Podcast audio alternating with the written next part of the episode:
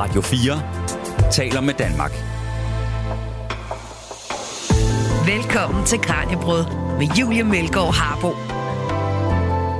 Den nyeste forskning i Parkinson beskæftiger sig blandt andet med, hvordan sygdommen spreder sig gennem kroppen. For der er altså flere mulige veje ind og rundt i systemet, der er interessante at undersøge, og som kan hjælpe os med bedre at forstå Parkinson. Når forskerne kigger på sygdommens vej gennem kroppen, så ser de nemlig både på, hvordan det hele kan starte i hjernen, og hvordan det kan starte i tarmen. Derfor skal vi i dag høre om, hvorfor Parkinson kan udspringe fra forskellige steder i kroppen, og hvad den nye forståelse kan betyde for fremtidens forskning på området og for mulighederne for bedre forebyggelse og behandling i fremtiden. Mit navn er Julie Melgaard Harbo. Velkommen til Kranjebrud. Du lytter til Radio 4. Og med i dagens program, der har jeg Per Borghammer, der er læge, Ph.D. og professor ved Institut for Klinisk Medicin på Aarhus Universitet. Velkommen, Per. Tak skal du have. Og du forsker altså i Parkinson øh, og skal hjælpe os i dag med at blive lidt klogere på, hvad det her er for en sygdom, og hvad det er, man undersøger lige nu, og hvordan det måske kan hjælpe os, øh, hjælpe os til nye behandlinger i fremtiden. Og inden vi dykker ned i sådan alt det nye her, så tror jeg, det er vigtigt, at vi lige lærer sygdommen lidt at kende. Øh, så måske du kan starte med at fortælle lidt om, hvordan Parkinson kommer til udtryk. Altså, hvad er de mest normale symptomer? Ja, øh, hvis man nu, hvis man nu øh, starter med at snakke om, hvordan Parkinson sådan klassisk er blevet opfattet, og det, det er jo også meget væsentligt, der kan man sige, det er en hjernesygdom, det er en sygdom, der rammer dopaminsystemet inde i hjernen, Dopaminsystemet har mange funktioner, men er blandt andet vigtigt for, at vi kan øh, lave vores bevægelser på forskellige måder. Det bliver ramt, og dermed så øh, de, nogle af de klassiske Parkinson-symptomer, som de fleste kender, det er, at man kan begynde at ryste, øh, og at man øh, finmotorikken bliver vanskelig, man bliver fummelfingret, man kan ikke knap skjorter, og, og så kan man også blive meget stiv i musklerne. Så kort sagt, altså en bevægelsessygdom, hvor man har problemer med at bevæge sig, problemer med at gå, øh, og, og, og det kan så øh, tage til, øh, som, som, som, som årene går, kan man sige. Og hvad er sådan de mere sjældne symptomer? Du sagde, at det her det er sådan det klassiske billede, som vi har. Hvad er der ellers af symptomer, som vi måske ikke er klar over, øh, også er en del af Parkinson? Ja, det, det er, øh, der er faktisk en, en, en, lang, en lang række, og man kan sige, det, det, det, er, det er noget, vi er blevet meget, meget øh, opmærksom på, kan man sige, de sidste 30 år, øh, Øh, at Parkinson netop ikke kun er en bevægelsessygdom, og ikke kun en dopaminsygdom, men rammer en lang række andre øh, områder i nervesystemet, og dermed giver en lang række andre symptomer. Øh, for eksempel øh, øh, får man ofte symptomer fra, altså hvad skal man sige, fra kroppens andre organer, sådan svær forstoppelse, problemer med urinvejene, man har svært ved at tisse, øh, man kan have svært ved at styre sit blodtryk, så man bliver meget svimmel, eller måske ligefrem besvimer, når, når man rejser sig op. Man kan, man, de fleste patienter mister lugtesansen. Det er mange patienter får problemer med humøret, ligefrem depression, angst øh, og søvnforstyrrelser. Og så er der også en hel del af patienter, som efterhånden får problemer med, med kognitionen, altså med, med øh, hvad skal man sige, hjernens normale funktioner, og det kan ende i demens. Og når du for eksempel siger, at du, du, der er flere psykiske symptomer også, der er også depression og angst og sådan noget, det er måske dem, jeg sådan personligt forbinder mest med, når du siger dopamin eller dopaminforstyrrelser. Øhm, hvordan er det, at dopaminsystemet i hjernen også styrer sådan noget som bevægelse? Dopaminsystemet har flere forskellige, altså der sidder nogle små klumper af, af nerveceller, øh, som, er, som laver dopamin, og de, de forsyner forskellige områder i hjernen. Øh, og øh, der er det så sådan ved Parkinson, der dopamincellerne, de bliver ikke lige hårdt ramt, kan man sige. Dem, der går til bevægelsessystemet, det det er nogle, nogle af dem, der bliver hårdest ramt, og det er nok også derfor, at Parkinson netop er kendt som primært en bevægelsessygdom. Men der er også, dopamin bliver også brugt til, hvad skal man sige, følelsesmæssige funktioner, øh, og, og hvad skal man sige, tænkemæssige, kognitive funktioner, og de, de bliver også ramt i større eller mindre grad, og derfor, derfor så, så den her dopaminskade kommer så også til udtryk ved den slags symptomer. Det skal så med det samme siges, at altså vores bredere psykologiske funktioner og føle, følelsesliv og sådan noget, bruger, altså det, er jo, det er jo ikke kun dopamin, det er kun en lille del af det. Der er mange andre systemer, der er involveret, og mange af de systemer bliver også ramt ved Parkinson øh, på forskellige måder, og dermed så, øh, så bliver det meget kompliceret at forstå, hvad er årsagen egentlig til det enkelte symptom. Ja, også fordi du siger også, at grunden til mange af organerne, de er ramt, det er fordi, det simpelthen rejser ned gennem nervesystemet. Øh, hvordan fungerer det? Altså hvis man ikke forstår, hvordan nervesystemet påvirker organerne i kroppen, måske vi også lige kunne få sådan en helt kort. En helt kort, ja, lige præcis. Altså, så, så kort sagt, altså, hvad er det mest grundlæggende i sygdommen? Hvad er det? Altså, det er jo nervecellerne, der bliver syge. Simpelthen inden, noget, noget af det mekanik, der er i cellerne, bliver syge. Eller bliver sygt. Der er en lang række forskellige mekanismer, vi ved, der formentlig har en betydning. Men det, vi har mest fokus på, kan man, kan man godt sige nu, det er, at der er nogle proteinstoffer, som er i alle de fleste nerveceller, de har en normal funktion, men de kan, ved den her sygdom, der kan de begynde at klumpe sig sammen. Øh, og det er ikke meningen. Og de her klumper, de, de bliver større og større. Det påvirker efterhånden det, den enkelte nervecelles funktion. Og til sidst kan det blive så, kan man sige, voldsomt for den enkelte celle, at den simpelthen dør af det. Men ikke nok med det, den her sygdomsproces med, med proteinstoffer, der klumper sig sammen, den kan sprede sig fra nervecelle til nervecelle. Eller det gør den. Det, den altså ikke kun kan, men den gør det. Og, og, og dermed så, så er det her altså en, en sygdom, som man kan sige starter relativt lokaliseret. Øh, måske, vi ved det ikke præcis, men måske kun, er det måske kun en enkelt nervecelle, der bliver syg først. Det ved man ikke. Men hvis den bliver det, så spreder sygdommen sig derfra til nabonervecellen, og derfra til naboens nervecelle, osv. osv., indtil i princippet til sidst hele nervesystemet er sygt, fordi der er de her proteinklumper spredt ud i nerver i, i hele hjernen, hele rygmagen, og også i nerver ud til de, øh, de, øh, de organer herude i kroppen. Og når det her symptombillede er så mega bredt, altså hvor er det så, man typisk ser det først?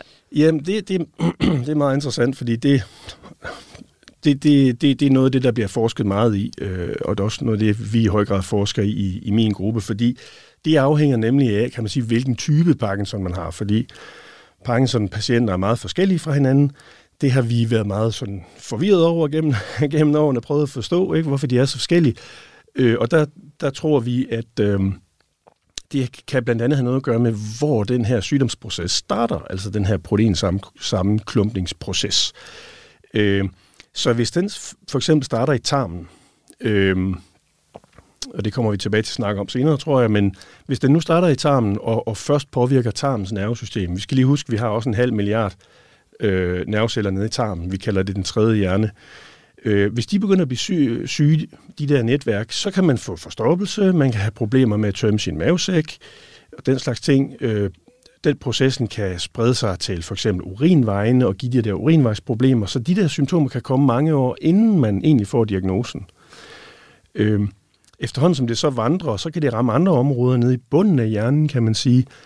Og der kan man for eksempel få problemer med, med, med humøret og med søvnforstyrrelser, og de kan igen komme 5, 10, 15 år, inden man faktisk får øh, øh, diagnosen, fordi diagnosen er baseret på dopaminsystemet, kan man sige. Og det skal vi nemlig tale om med, mere om senere, hvordan det ser forskelligt ud, det her sygdomsbillede, alt efter hvilken vej sygdommen rejser. Øh, og det må vel også gøre det sværere at diagnostisere dem, hvor det starter den vej, fordi maveproblemer er lidt mere diffuse. Øhm, men hvordan er det behandlingsmulighederne ser ud, sådan som det er lige nu? Altså hvis man får, får Parkinson, er behandlingen så forskellig alt efter hvilke symptomer man har, fordi det her symptombillede er så bredt? Er det symptomerne, der bestemmer behandlingen?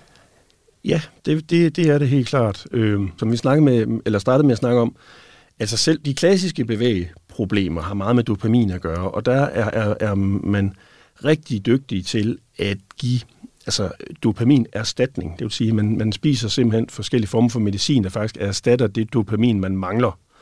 Og dermed kan man bevæge sig lidt, altså, øh, ja, nogle gange øh, øh, rigtig fint igen. Men hvis, altså, så kan man sige, okay, hvis, hvis, der, hvis den enkelte patient så for eksempel også har problemer med humøret, ikke, eller måske decideret deprimeret, jamen det findes der jo også medicinske behandlinger til. Hvis man har massive problemer med forstoppelse og kun kommer på toilettet en gang om ugen, eller i hvert fald kun kommer af med noget en gang om ugen, det, det er meget invaliderende. Og det er der, er der jo også en lang række mulige øh, måder at, at hjælpe med, øh, både med, med, altså med, ja, medicin og kost og motion og, og sådan noget. Og så videre for en lang række af de andre symptomer. Så, og fordi der er ikke to patienter, der er ens, derfor så er det meget kompliceret at behandle en Parkinson-patient ordentligt, fordi man er nødt til at komme omkring det hele og få afdækket, hvad for nogle symptomer har fru Jensen, så man kan komme ind og hjælpe med, med lige præcis den øh, kombination af, af symptomer, som hun har.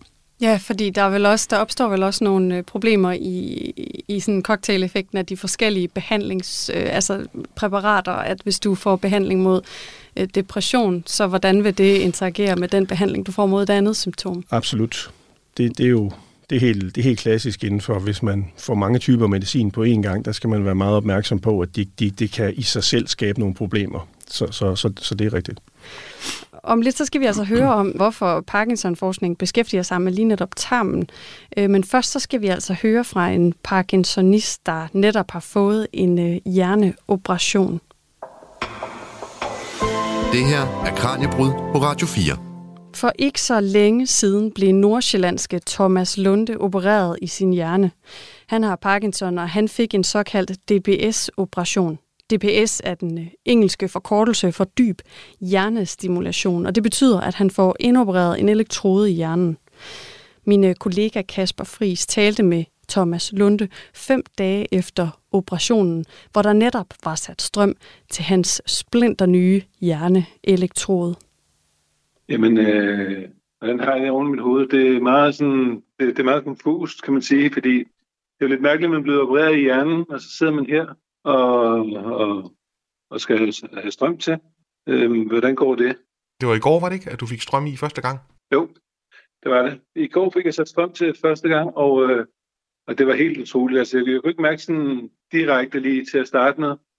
Men, men øh, når jeg gik, øh, så kunne jeg jo simpelthen mærke, at øh, jeg kunne gå. Og, ja, og så for slet ikke at snakke med nat, så kunne jeg sove, og min arm var ikke i vejen. Og jamen, det var pragtfuldt. Det er helt vildt. Det er helt vildt. Det er det. Men for at vi kan forstå det, så er vi nok også nødt til lige at høre, altså hvordan havde du det i sidste uge, inden der kom elektroder og strøm til? Ja, det er rigtigt. Der havde det meget, meget dårligt, det havde jeg. Øhm, jeg gik, øh, min medicin virkede ikke, og så gik jeg i stå. Jeg øh, kunne simpelthen ikke øh, bevæge mig ordentligt, og øh, medicin den virkede ikke som den skulle. Altså, altså jeg har taget rigtig meget medicin. Jeg har taget medicinen otte gange om dagen hver anden time. Så jeg var, jeg var rigtig langt ude. Og det havde ikke længere den, den ønskede effekt, den medicin? Nej, det havde den ikke, fordi det har simpelthen fået, det har fået alt for meget. Øh, jeg kunne ikke få mere, jeg kunne ikke tage mere medicin. Øh, så, så ja, det hjalp ingenting. Og hvad med kognitivt? Påvirker det også, kan man sige, din hukommelse og så videre, eller hvad? Ja, det, det, det gjorde det, det gjorde det. Øh, plus at du er jo helt nede i, i kælderen, kan man sige. Hvad skal der ske? Ikke? Altså, og jeg var faktisk så langt ude, at, at, øh, jamen, at det ikke var til at holde ud længere. Ikke? Det var et helvede, jeg var ikke. Jeg fik en blodprop i hjernen i november øh, 21, som så gjorde, at den blev udsat. Operationen? Øh, ja, så, så jeg skulle rent faktisk have haft den her, det var indstillet til den her for to år siden. Ikke? Og de to år har været hæslige? Det, det sidste tid er rigtig hæsligt. Det vil sige, at hvis jeg havde haft det sådan her, så dengang jeg fik blodproppen, så skulle jeg leve det igennem. Det ved jeg selvfølgelig ikke, hvad Hvor længe har du levet med Parkinson, og hvordan har den sygdom udviklet sig for dig? Blev konstateret Parkinson i 2017. Det har så udviklet sig gradvist hen over de her seks år? Ja, så var det jo igen. Jeg troede jo, at uh, netop, uh, jeg var, jeg var 52 år nu, jeg var en stor, stærk fyr, og jeg kunne klare det hele. Der, man kan, de siger, at man kan træne det væk, og nu skal man heller ikke sige det, fordi at, uh, man kan gøre mange ting, og Parkinson er meget forskellig fra person til person. Men uh, den skulle i hvert fald ikke tage mig, så jeg skulle nok træne det væk, jeg skulle nok cykle, jeg skulle gøre alt muligt ting, spille bordtennis og alt, hvad jeg kunne gøre for at det væk men den kom snib. Men, men lige pludselig gik det hurtigt, ikke? Det, altså, det er jo en, ja, det er en lortesygdom.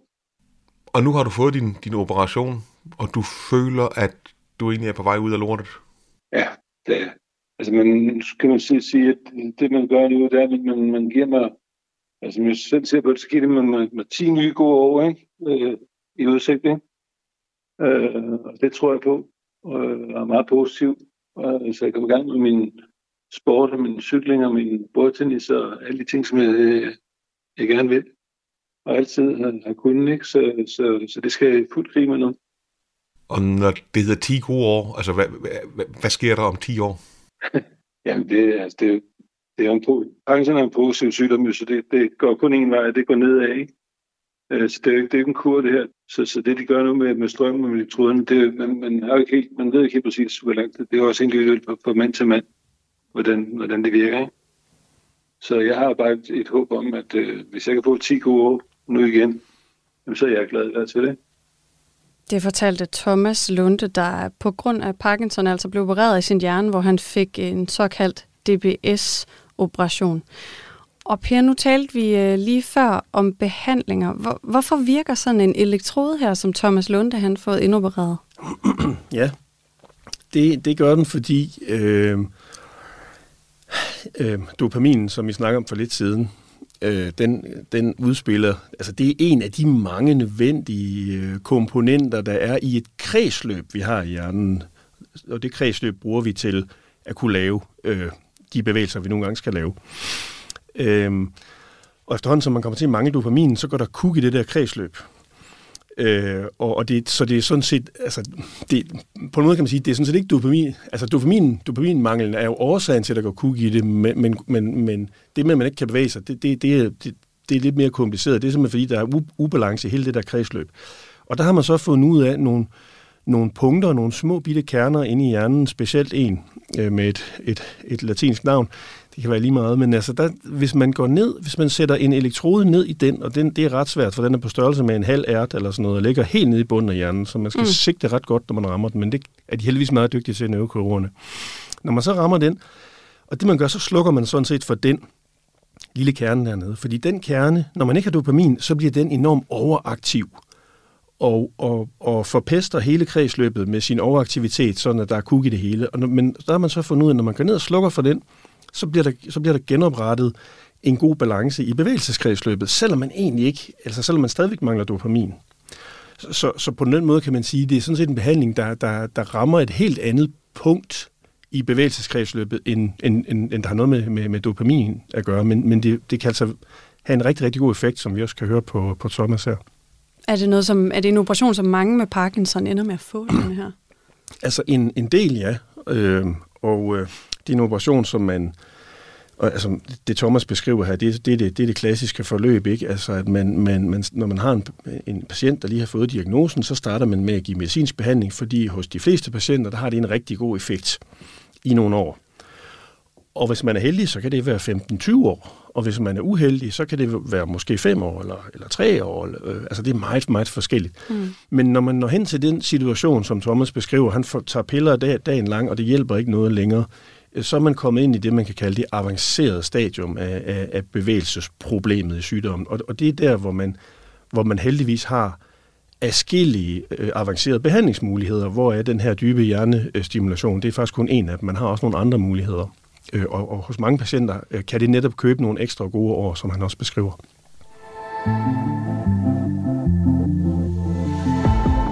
Du lytter til Kranjebrud på Radio 4. Og nu skal det altså handle om, hvorfor vi ser de her symptomer forskellige steder i kroppen. Og hvorfor øh, Parkinson kommer til udtryk på så mange forskellige måder. Og vi har jo allerede sådan været lidt omkring det, men vi skal øh, tale om det her, der hedder Brain First Parkinson, og så det, der hedder Body First Parkinson. Og vi starter altså i kroppen, øh, og helt nede i tarmen, for at forstå, hvad det er, der sker. For vi talte om de her tarmproblemer, som rigtig mange med, med Parkinson oplever. Øhm, hvilke tarmproblemer er de hyppigste? Altså er det også helt vildt forskelligt, hvordan de kommer til udtryk, eller er det sådan lidt mere specifikt? Altså man kan sige, at selve symptomerne øh, er, er, ofte, er ofte forstoppelse. Så det vil sige, at man har simpelthen svært ved at komme af med afføringen. Øh, og øh, og, og, det, og det, det, det er simpelthen fordi tarmen er blevet sløv. Tarmen bevæger sig jo også, det tror jeg alle ved. Der er peristaltik, Øh, den bevæger sig faktisk hele tiden. Det er sådan en, en, en sæk øh, slanger, vi har inde i, inde i maven, der, der bevæger sig hele tiden. Øh, og den, de bevægelser begynder at blive langsomme og ukoordinerede og kan gå så mere eller mindre i stå. Øh, og det kan så give blandt andet forstoppelse. Så det, det, det, er noget af det mest, det er noget af det mest almindelige. Og det kan altså ses, altså hos nogle Parkinson-patienter, dem vi kalder body first, der kan det her opstå 5, 10, 15 år, inden man får diagnosen. Okay, fordi man jo simpelthen ikke øh, har nogle af de andre symptomer, så, så måske man bare har irritabel øh, tygtarm eller et eller andet. Ja, altså, ja, men øh, man kan sige, man kan sige, hvis det nu er, at man faktisk har Parkinson, det er der ikke nogen, der ved. Patienten ved det ikke. Der er ingen læger, der ved det. Det er faktisk også utrolig vanskeligt at finde ud af, selvom vi vil altså, ønske at vide det. Mm. Så der er ingen, der ved det. Men der, vi har altså en patient, der begynder at blive forstoppet. Den patient, der er forstoppelsen et Parkinson-symptom. Men forstoppelse er et meget uspecifikt symptom, man også kan få på alle mulige andre måder. Så hvis man, du nu har 100 forstoppede øh, danskere, så er det måske kun en af dem, øh, måske, der, hvor, hvor det er på grund af Parkinson, og de 99 er det på grund af alle mulige andre ting. Så det, så, så det er et uspecifikt symptom på den måde. Og er det på grund af de her nerveceller, vi også talte om tidligere, der simpelthen bliver ringere? Ja, det, ja. det faktisk er det faktisk at, at forstå, hvorfor man bliver forstoppet, er faktisk meget, meget kompliceret, og vi, vi, vi har faktisk ikke fuldstændig styr, styr over det. Men, men, men der er nok ikke nogen tvivl om, at det har, det har noget at gøre med, at de nerveceller, man har i tarmen, bliver syge. De indeholder den her Parkinson-patologi, de her sammenklumpede proteiner, der spreder sig fra, fra, fra celle til celle. Øhm, og altså, i, i kroppen, der har vi noget, der hedder det autonome nervesystem. Øh, det er sådan et system, som hjernen bruger til at snakke med og styre øh, alle vores organer ude i kroppen på en hensigtsmæssig måde. Og der er hele tiden kommunikation frem og tilbage i det der autonome nervesystem. Det bruger man til tarmen, det bruger man til at kunne holde sit blodtryk, og hvis man skal have høj puls, fordi man er ude at løbe og alt sådan nogle ting.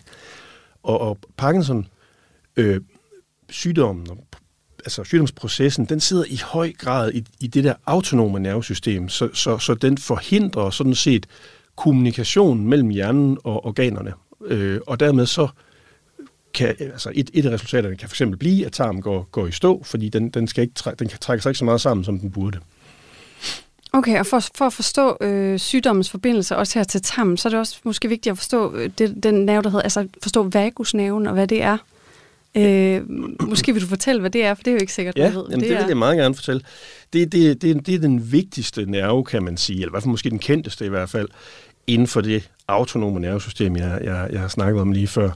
Det er en nerve, der, der, der kommer ud, altså hvad skal man sige, op i, i bunden af hjernen, så det, det, det, det øh, selve nervecellerne, de, det er en del af hjernen. Men, men, de, men de sender så nogle meget lange udløbere ud, som, som, som faktisk øh, sender forgreninger ud til de fleste organer i hele vores krop. Altså til lungerne, til hjertet, til mavesækken og leveren og, og, og, og, og, og størstedelen af tarmen. Øh, så, øh, så, så, så og, altså man kan sige, så, så det, det er en af de vigtigste måder, som hjernen taler til kroppen på, og også for signaler den anden vej. Altså for information om, hvordan går det ned i kroppen. Øh, og den der, den der vagusnerve, den bliver meget syg ved Parkinson. Og, og på en måde, altså sandsynligvis, altså holder den mere eller mindre op med, med, med at fungere efterhånden, som sygdommen skrider frem. Og det er simpelthen det, der så også kommer til udtryk ved, at, at tingene i kroppen ikke længere kan kommunikere øh, ordentligt, at det ikke, kommunikationen fungerer ikke mellem hjerner, mellem organer og mellem ja. kroppen i øvrigt. Hvad, altså, hvad kan ellers påvirke vagusnerven, hvis vi sådan skal forstå lidt mere, hvad den, hvad den kan i kroppen, hvad den gør i kroppen? Fordi hvis dens funktion ligesom er forbindelsen til hele kroppen og fra hjernen, Ja, okay. det er meget, meget vanskeligt at svare kort på i hvert fald. Ja. Så altså, jeg, jeg, jeg, altså, jeg, jeg tror bare, jeg tror bare, vi, vi bliver nødt til at sige, at det, det, altså, det er bare, altså, en, en af hjernens funktioner, det, vi kalder det jo centralnervesystemet, det er jo, kan man sige, den centrale computer, det øh, altså, en af dens funktioner er jo, eller en af dens primære funktioner er jo at, at at styre kroppens og andre organer på alle mulige måder, og sørge for, at det hele er i balance, øh, når øh, at altså, organerne skal fungere på en måde, lige når du lige har spist en middag, og, øh, og, og du, din mavesæk er fyldt med mad, og du har det godt, og der er ikke nogen fare på færre og sådan noget, så, så skal vi have en, en aktivitet i nogen, altså nogen former for aktivitet i organerne. Det er også, vi får lidt lyst til, at vi lægger os ind på sofaen, bare med fold hænder på maven, og så er det, så er det, så er det kun fordøjelsesorganerne, der kører det her. Ikke? Men hvis der så lige pludselig, øh, du ser, der er brand inde ved siden af i stuen, der er gået ild i juletræet, ikke? så lige pludselig så skal kroppen jo sige, eller så, så, så skal kroppen jo i et helt andet mode, og det er også noget, det, det, kan man sige, det er den anden halvdel af det autonome nervesystem, hvor hjernen den ligesom kan sige til kroppen, wow, nu, nu, nu kan du godt glemme det der med lige at fordøje bøffen, det, det, her, det er ikke så vigtigt lige nu. Nu skal vi have noget blod i musklerne, vi skal have en høj puls, fordi vi skal altså springe ud af vinduet. Og det er nogle helt andre kropslige funktioner. Øh, og, og, og det der, altså hjernens, hvad skal man sige, evne til at øh, styre kroppen til, at, at, at, at de forskellige organer, muskler, hjerte og alt muligt opfører sig hensigtsmæssigt til den enkelte funktion, altså til, til, til det, den adfærd, man, man, man, nu skal, man nu skal have brug for lige nu. Så det starter simpelthen i en enkelt, sær, altså en enkelt celle i det her tilfælde, i tarmen. Øh, og så bevæger det sig op, hvis vi så skal tage rejsen. Ja. Hvilken rejse skal, skal Parkinsons sygdom så på herfra, hvis det starter i tarmen? Yes. Der er rigtig, rigtig meget, der tyder på, at hos de patienter, lad os nu lad os sige, det er måske cirka halvdelen af patienterne, hvor det, hvor, hvor det måske starter i tarmen, ser det ud til. Det vil sige, der er de første nerveceller, der bliver syge, det er faktisk dem i tarmen. Men fordi, som jeg forklarede før, øh, den her proteinpatologi kan sprede sig fra celle til celle, og som jeg også sagde lige før, den der lange vagusnerve der, det er jo faktisk en direkte hovedvej ind i hjernen. Mm. Så hvis du har en sygdomsproces, der kan finde ud af at udbrede sig gennem en lang nervetråd, og det, det kan den her sygdomsproces ved Parkinson, så kan den vandre baglæns, så at sige, og så er den faktisk inde i hjernen, inde i bunden af hjernestammen. Når den er der, så begynder den stille og roligt at sprede sig op igennem hjernen, rammer den midterste del af hjernestammen. På det tidspunkt, det her, hvor der sidder sådan nogle serotoninkerner, som er involveret i blandt andet at regulere vores humør. Så hvis de begynder at blive syge, så kan man få problemer med at regulere sit humør. Det kan give øh, altså decideret depression. Der sidder også nogle vigtige kerner, der har noget at gøre med vores søvn og vores søvnarkitektur. Mm. Så derfor er det meget almindeligt, at, at øh, Parkinson-patienter af den her type, body first-typen, de får nogle, øh, øh skal vi sige, lidt besynderlige søvnsymptomer øh, øh, inden diagnosen. Og det kan være 5, 10, 15 år inden diagnosen. Det er noget, der hedder REM-søvn-adfærdsforstyrrelse, hvor man, når, man, når vi ligger i vores drømmesøvn og drømmer, så når, man, når hjernen fungerer normalt, så er kroppen faktisk fuldstændig lammet. Så kan man ikke overhovedet bevæge sig. Det er kun øjnene, der kan bevæge sig. Men med den her specielle søvnforstyrrelse, der bortfalder den der lammelse. Det vil sige, lige pludselig så begynder man motorisk at udleve sin drøm. Så man råber og skriger i drømmen, man kan vælte ud af sengen, man ligger og sparker ind i væggen og, og, og sådan nogle ting. Øh, og det symptom er faktisk meget, meget specifikt for, for, for Parkinsons sygdom. Hvis man, hvis man har det symptom, så, så er der en, en, en ganske stor sandsynlighed for, at det faktisk er en, en Parkinson i et tidligt stadie, man har. Det ser man ikke rigtig andre steder. Ikke, øh, øh, altså, det kan ses, men, men, men, det, men det er relativt sjældent, så det, det, vi snakkede om forstoppelsen lige før. Hvis man har forstoppelse, så er det nok ikke Parkinson, man har. Altså, men hvis man har den her søvnforstyrrelse, så, så det er stadigvæk ikke sikkert, det er det, men det er noget mere sandsynligt. Og når man så tænker på, at, at, at det ligesom starter nede i tarmen og bevæger sig op den vej op til hjernen, hvad har man så for nogle idéer om, hvilken betydning tarmens mikrobiom og infektioner og så videre øh, i tarmen kan have for udviklingen af Parkinson? Er det noget, man kigger på? Det, det er i høj grad noget, man kigger på. Det er vi rigtig mange rundt om i verden, der studerer. Øh, og øh, så, og vi, vi, vi, ved, øh, vi ved for eksempel, at patienter med, med sådan nogle tarmsygdomme som Crohns sygdom og noget, der hedder colitis, det er sådan nogle sygdomme, hvor man har noget, øh, noget øh, altså aktiveret immunforsvar, kan man sige, nogle steder i tarmen og, og sådan noget, altså det, man kalder in, inflammation. Den slags patienter har en øget risiko for Parkinson.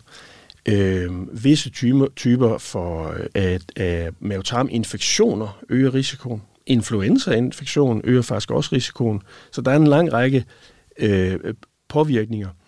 Og hvis man går over og tæller om med sådan miljøet, miljømæssige påvirkninger, så er der øh, også nogle stoffer, vi kender. Øh, for eksempel sprøjtegifte af visse typer. Heldigvis er de fleste forbudt nu af den type, vi, vi ved er særlig slemme. Men der er en visse typer sprøjtegifte, som, som også øger risikoen for Parkinson. Det er sandsynligvis fordi, at det forurener grundvandet, og så, drikker, altså, kom, så, så drikker mm. man de her sprøjtegifte, og dermed får den gift mulighed for at påvirke tarmens øh, nervesystem, kan sætte gang i den her sygdomsproces, som så spreder sig ind igennem blandt andet vagusnerven. Fordi det simpelthen er noget, der virker som nervegift? Ja, altså vi, ja, det, ja, det kan, ja, kort sagt, ja. Altså igen, vi, vi forstår ikke i detaljer præcis, hvordan det er, de der gifte, de får sat gang i den proces, men, men, men vi har mange andre brikker i puslespillet, så, så der, der er al mulig grund til at tro, at det er det, der sker. Ja, og lige præcis det her med mikrobiomet, det er noget, det man så virkelig kigger på nu, fordi man tænker, ja. det er der, vi kan knække noget af det. Ja, det bliver studeret rigtig meget. Der, vi er mange, der, der, får, der beder vores patienter om en afføringsprøve, så vi kan studere, om de har et anderledes sammensætning af, af bakterierne i, tarmen. Det er det, man kalder mikrobiomet. Mm. Og der er en lang række studier, der viser, at, at uh, Parkinson-patienter uh, har en anden, en anden sammensætning af bakterier. Uh, Blandt andet er der et meget et, et, et, der er en af de bakterier, man ofte ser, som man ved godt kan lide at spise et slimlag, der sidder på tarmens væg. Og det slimlag, det, er faktisk, det, det, det, det har en funktion, det er faktisk en del af vores tarmbarriere. Så hvis det der slimlag bliver spist af nogle bakterier, man har for mange af, så bliver tarmbarrieren faktisk dårligere. Øh, så kunne man jo forestille sig, at hvis tarmbarrieren er dårligere, så er det nemmere for tarmens nerver at blive påvirket af alle mulige gift eller alle mulige snask, der kommer ned i tarmen og ting og sager, som bakterierne producerer, som hvis man har en normal tarm, ikke kan påvirke øh, nerverne, men har man en dårlig tarmbarriere, så kan det. Så derfor har man kigget den på den her bakterie, blandt andet for at forstå, om det, om det kan være en, en af de ultimative øh, hvad skal man sige, mekanismer, der kan sætte det i gang. Men vejen ind gennem tarmen, det er jo ikke den eneste, så nu skal vi kigge på, hvordan det ser ud, hvis øh, Parkinson starter fra hjernen og bevæger sig ned den vej. Det her er Kranjebrud på Radio 4. Mit navn er Julie Melgaard Harbo, og i dag i Kranjebryd, der dykker vi ned i den øh, nyeste forskning i Parkinson og ser på, hvordan sygdommen udvikler sig. Med i studiet, der har jeg Per Borghammer, der er læge, Ph.D. og professor ved Institut for Klinisk Medicin på Aarhus Universitet, og som altså forsker i det her. Og vi har talt om den her forbindelse til tarmen nu, om det, man kalder body first Parkinson. Nu skal vi tale om, øh, hvad der sker, når det altså går den anden vej når, øh, når de her symptomer de starter i hjernen først, og sygdommen så udvikler sig herfra. Så Per, hvorfor er næsen og lugte slimhinden øh, ret interessant at kigge på i forhold til at finde forklaringer på, hvordan Parkinson udvikler sig? Ja, godt spørgsmål. Øh, for det første, man kan starte med at sige, at næsten alle Parkinson-patienter, de taber lugtesansen mere eller mindre komplet som del af sygdommen. Og vi har vist i mange år, at mange af patienterne de taber lugtesansen mange år, inden øh, de får diagnosen. Så igen er det et meget tidligt symptom. Øh, og sådan i, hvad kan man sige, op i, i, øh, i de senere år her, der er kommet mere og mere øh, bevis øh, fra alle mulige steder, der, der, der synes at pege på, at der er en type af Parkinson, det er så den, vi kalder brain first. Man kunne også godt kalde den nose first, eller næsen først. Mm. Men altså, at det starter i lugte slimhinden i, op i toppen af næsehulen. Fordi der sidder, der sidder lugtenerven lige over på den anden side. Så det er fuldstændig det samme i princippet, kan man sige, som det vi snakker om med tarmen og tarmens nervesystem. Op i næsen, der sidder der også en nerve, som har, er en direkte hovedvej ind i hjernen. Så man kan sige, det, det, det, det er jo sådan set interessant at sige, at hvis det er tilfældet, at den anden halvdel, hvis vi skal sige det på den måde, Parkinson-patienter, der starter det i næsen, jamen så, så er det faktisk fælles for både body og brain first, at det er sygdomme, der starter uden for hjernen, mm. og så invaderer hjernen. Og det, det er en helt ny måde at tænke på, i forhold til i hvert fald for, for 20 år siden. Ja, det kan være en eller anden form for infektion, der kommer ind ja. og, øh, og ødelægger. Altså, hvad er det så, der sker, hvis vi for eksempel mister lugtesansen her?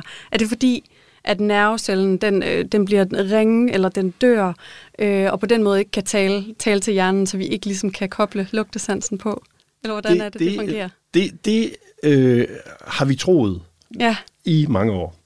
Og det, det er det mest åbenlyse. Og vi ved også, at der er masser af Parkinson-patologi i, i den der i lugtenerven. Så, så sandsynligvis har det en betydning.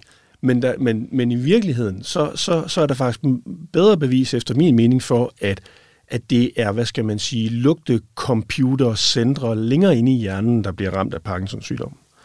Øhm, det kan man se i nogle studier, at, øh, at øh, det er først, når, når, når, når man har en ret udbredt mængde af Parkinsons sygdom inde i hjernen, at man begynder at miste lugtesansen kommer, kommer det hurtigere til udtryk? Altså bliver symptomerne hurtigere øh, slemme, hvis det kommer ind den her vej? For jeg tænker jo bare sådan helt instinktivt, at hvis det starter i hjernen, øh, at så må det gå hurtigere med nogle af de her, øh, det her bevægelsesbesvær, man kan få. Øh, eller, altså, yeah. er, symptomer, er symptomerne hurtigere til at dukke op, når det starter i hjernen? Det, det er, det er et rigtig, rigtig godt spørgsmål, og meget kontroversielt, hvis, man, øh, hvis du kommer ud til en Parkinson-konference og skal diskutere det her, fordi det er noget, der kan sætte ind i kog. Fordi, fordi det er nemlig sådan, at den type Parkinson, der starter i tarmen, det er den, den type Parkinson, hvor man får den der tidlige forstoppelse, de tidlige søvnproblemer og sådan noget, der er en tendens til at sige, den, den er faktisk værre. Øh, det går, når først man har fået diagnosen, så skrider det hurtigere fremad. Og så har der været en, så er der rigtig mange, der ligesom har sagt, jamen så kan vi kalde det en værre form for Parkinson. Men øh, hvorimod den, den type, der starter i næsen, der får man formentlig ret hurtigt dopaminproblemer og, og kan ikke bevæge sig, men man har nærmest ingen andre symptomer, heller ikke før diagnosen, og så har man rigtig, rigtig mange år, før der begynder at komme symptomer, andre symptomer. Så hvis man, hvis man igen starter stopuret der, hvor man har fået diagnosen, mm. som er baseret på bevægelserne, så ser det ud til at være en, en mildere sygdom.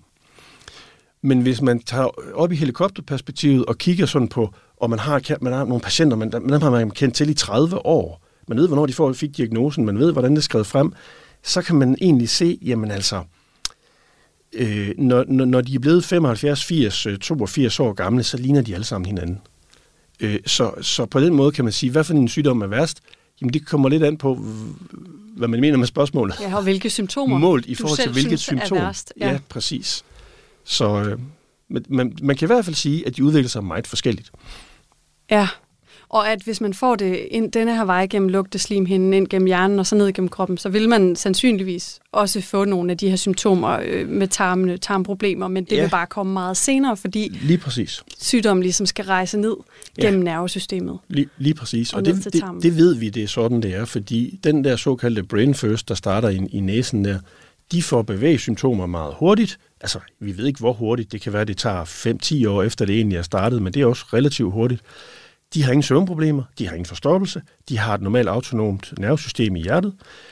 Venter man 10 år, så har de fleste af dem nu søvnproblemer og problemer med det autonome nervesystem. Det kan vi se på scanninger, og vi kan lave forskellige undersøgelser. Så, så, så, så, øh, og det er simpelthen fordi, tror vi, at sygdomsprocessen den starter op, og så vandrer den nedad hos Brain First, hvorimod hos Body First, der starter den ned og vandrer opad.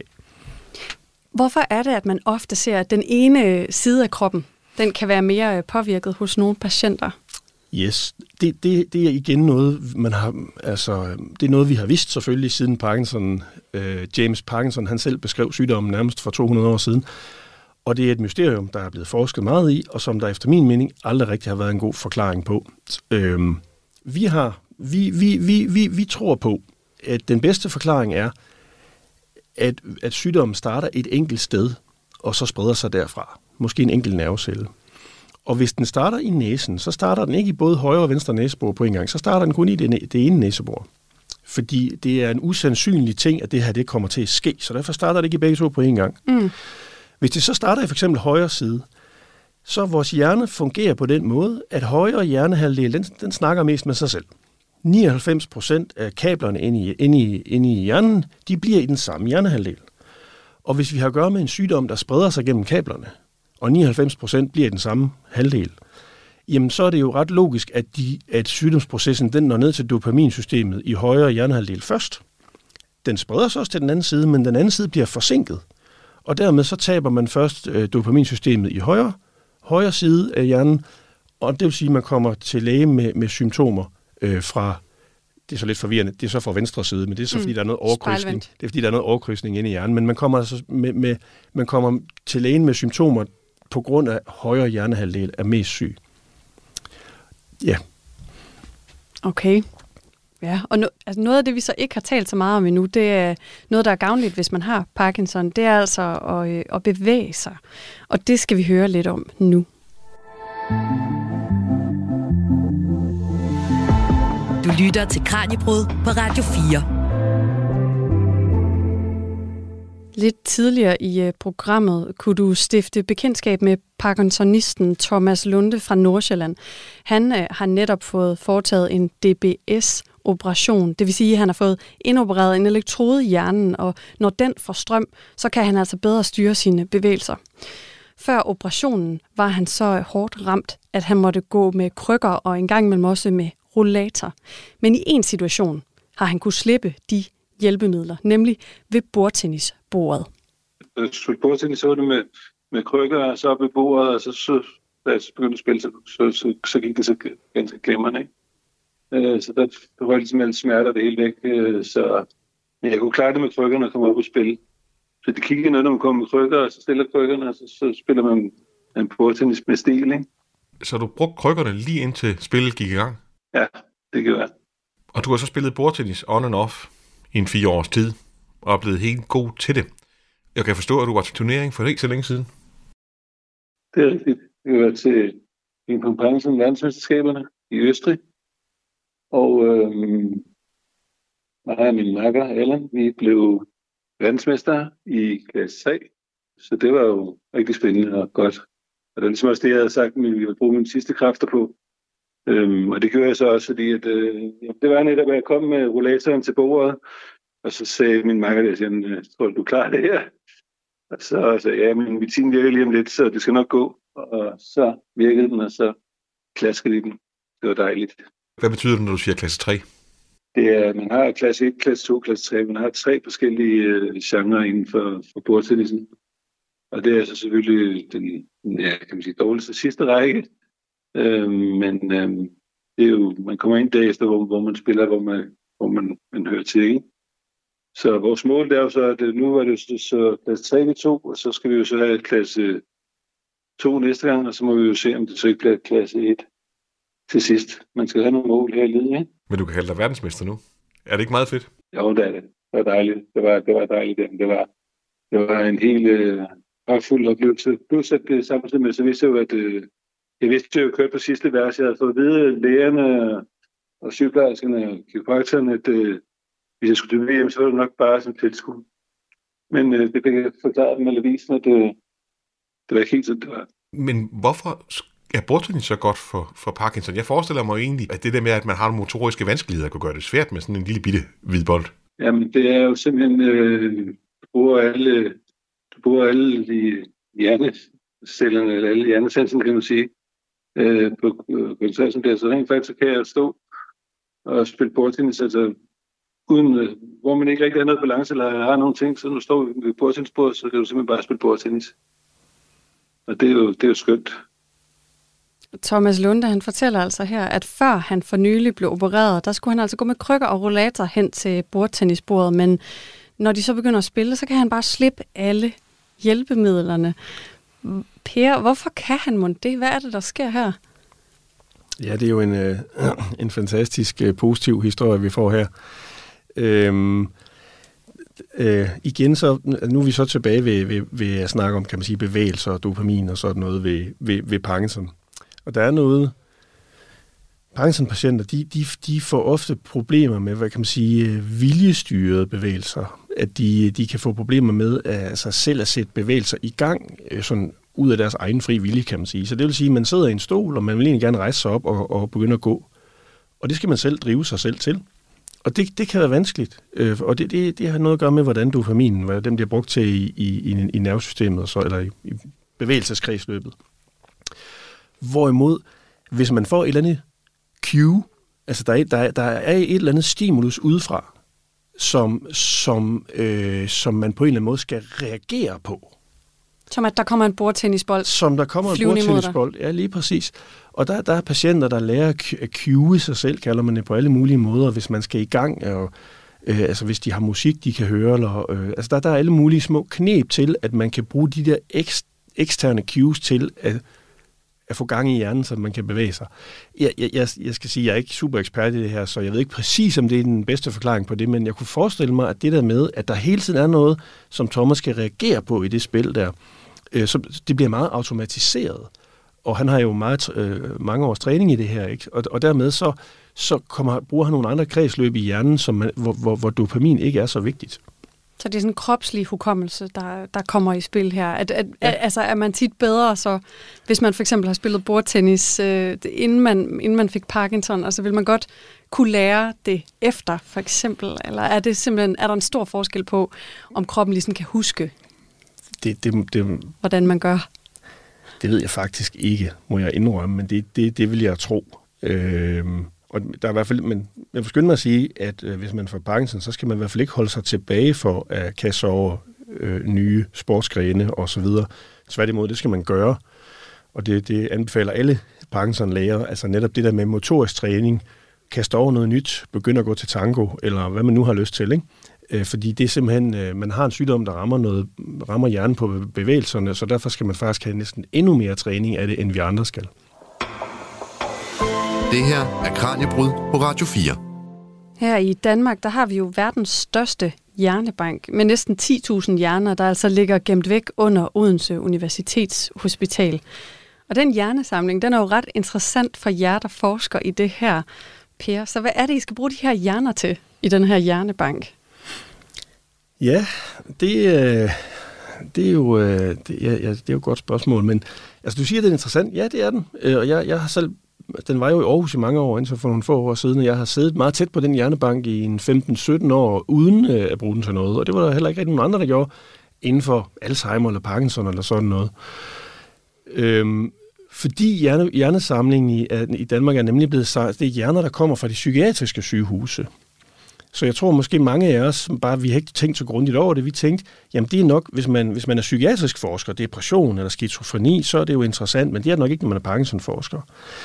Men så kom jeg til at tænke på en dag, at de der hjerner, de blev indsamlet for mange år siden, altså fra 1940'erne op til 1980'erne. Og dengang, der var der altså ret mange Parkinson-patienter og Alzheimer-patienter, der faktisk endte deres, deres dage på, på et sindssygehospital, fordi at demens og svær sindssygdom altså, måske var, var lidt sværere at skille ad for, for mange årtier siden. Så derfor så gik vi i gang med at lede i banken for at se, hvor mange Parkinson-hjerner man egentlig er blandt de her 10.000 og der gik jo ikke ret lang tid, før det gik op for os, at der, var, der er hundredvis. Så i virkeligheden er det formentlig en af verdens største samlinger af Parkinson-hjerner. Den er aldrig rigtig blevet brugt til noget til Parkinson, så det er det, vi er gået i gang med. Øhm, og det, altså, der er rigtig, rigtig mange ting, man, man kan kigge på. Fordi samlingen er så gammel, så er, den, så er hjernerne øhm, bevaret på en, en speciel gammeldags måde, hvor både højre hjernehalvdel og venstre hjernehalvdel er bevaret på den samme måde og, og, og det er på den måde, de, de bliver puttet ned i formalin, og det betyder, at man kan skære dem i små, tynde skiver og kigge i mikroskop, for mm. eksempel mm. efter Parkinson-patologien. Det kan man altså både i højre og venstre side. Alle moderne hjernebanker, der er fra de sidste 40 år, der tager man den ene hjernehalvdel og fryser ned, så kan man lave DNA-analyser, og så tager man den anden hjernehalvdel og laver mikroskopi på. Det vil sige, der findes ikke det eneste studium inden for Parkinson eller Alzheimer, der egentlig har sammenlignet højre og venstre side i den samme patient. For det kan man ikke gøre, når man kun har en hjernehalvdel. Nej. Men det kan vi, fordi den her bank den er så gammel. Så, så noget af det første, vi vil kigge på, det er, om vi kan løse den der gåde med, hvorfor er Parkinson en asymmetrisk sygdom hos nogle patienter? Og det der med, om det, er det rigtigt, hvis det kommer via næsen, så spreder det sig først ind i den ene side af hjernen, og så, og så, og så kan man se, den anden hjerneside, den er faktisk ikke ret syg endnu. Mm. Det er der ikke nogen, der ved, for der er aldrig nogen, der har undersøgt det, for det har man ikke kunnet.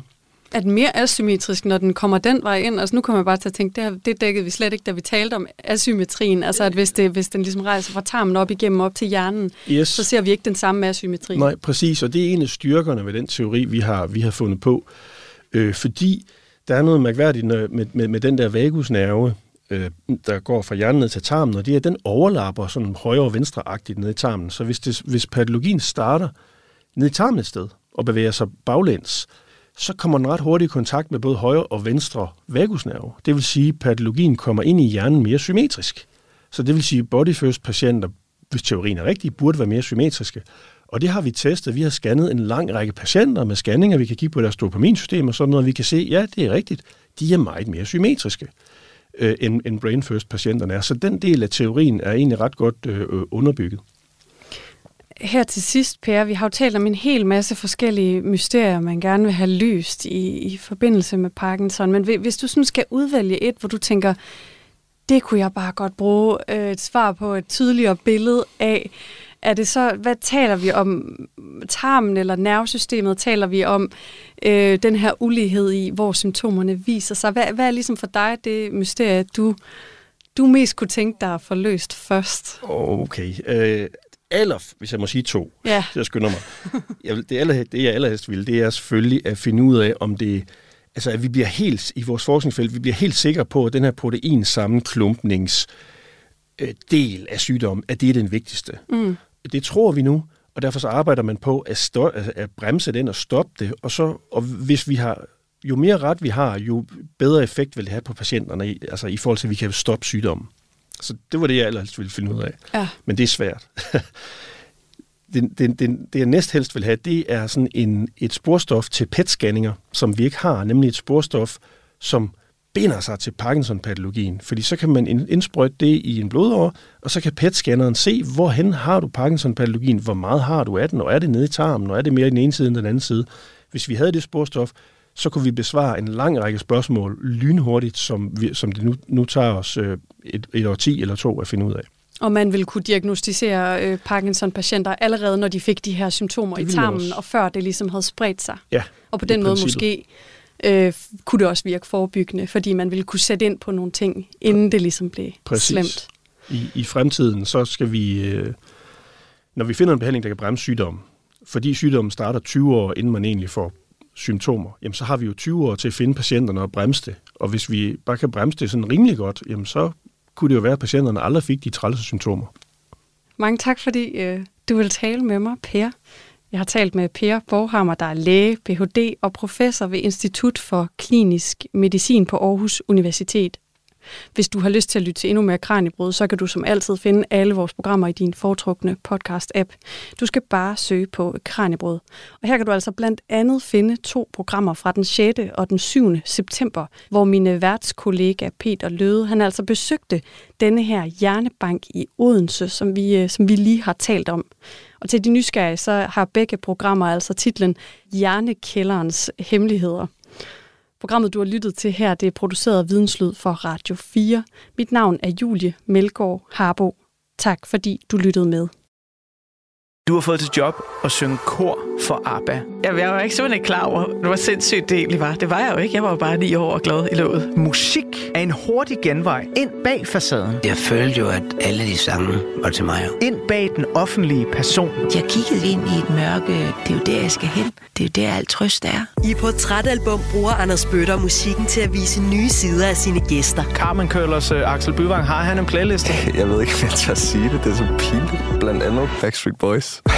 Lyt til Portrætalbum i Radio 4's app, eller der, hvor du lytter til podcast. Radio 4. Hold kæft, mand. Det tror Ulla Terkelsen ikke, det der. Ikke så forudsigeligt.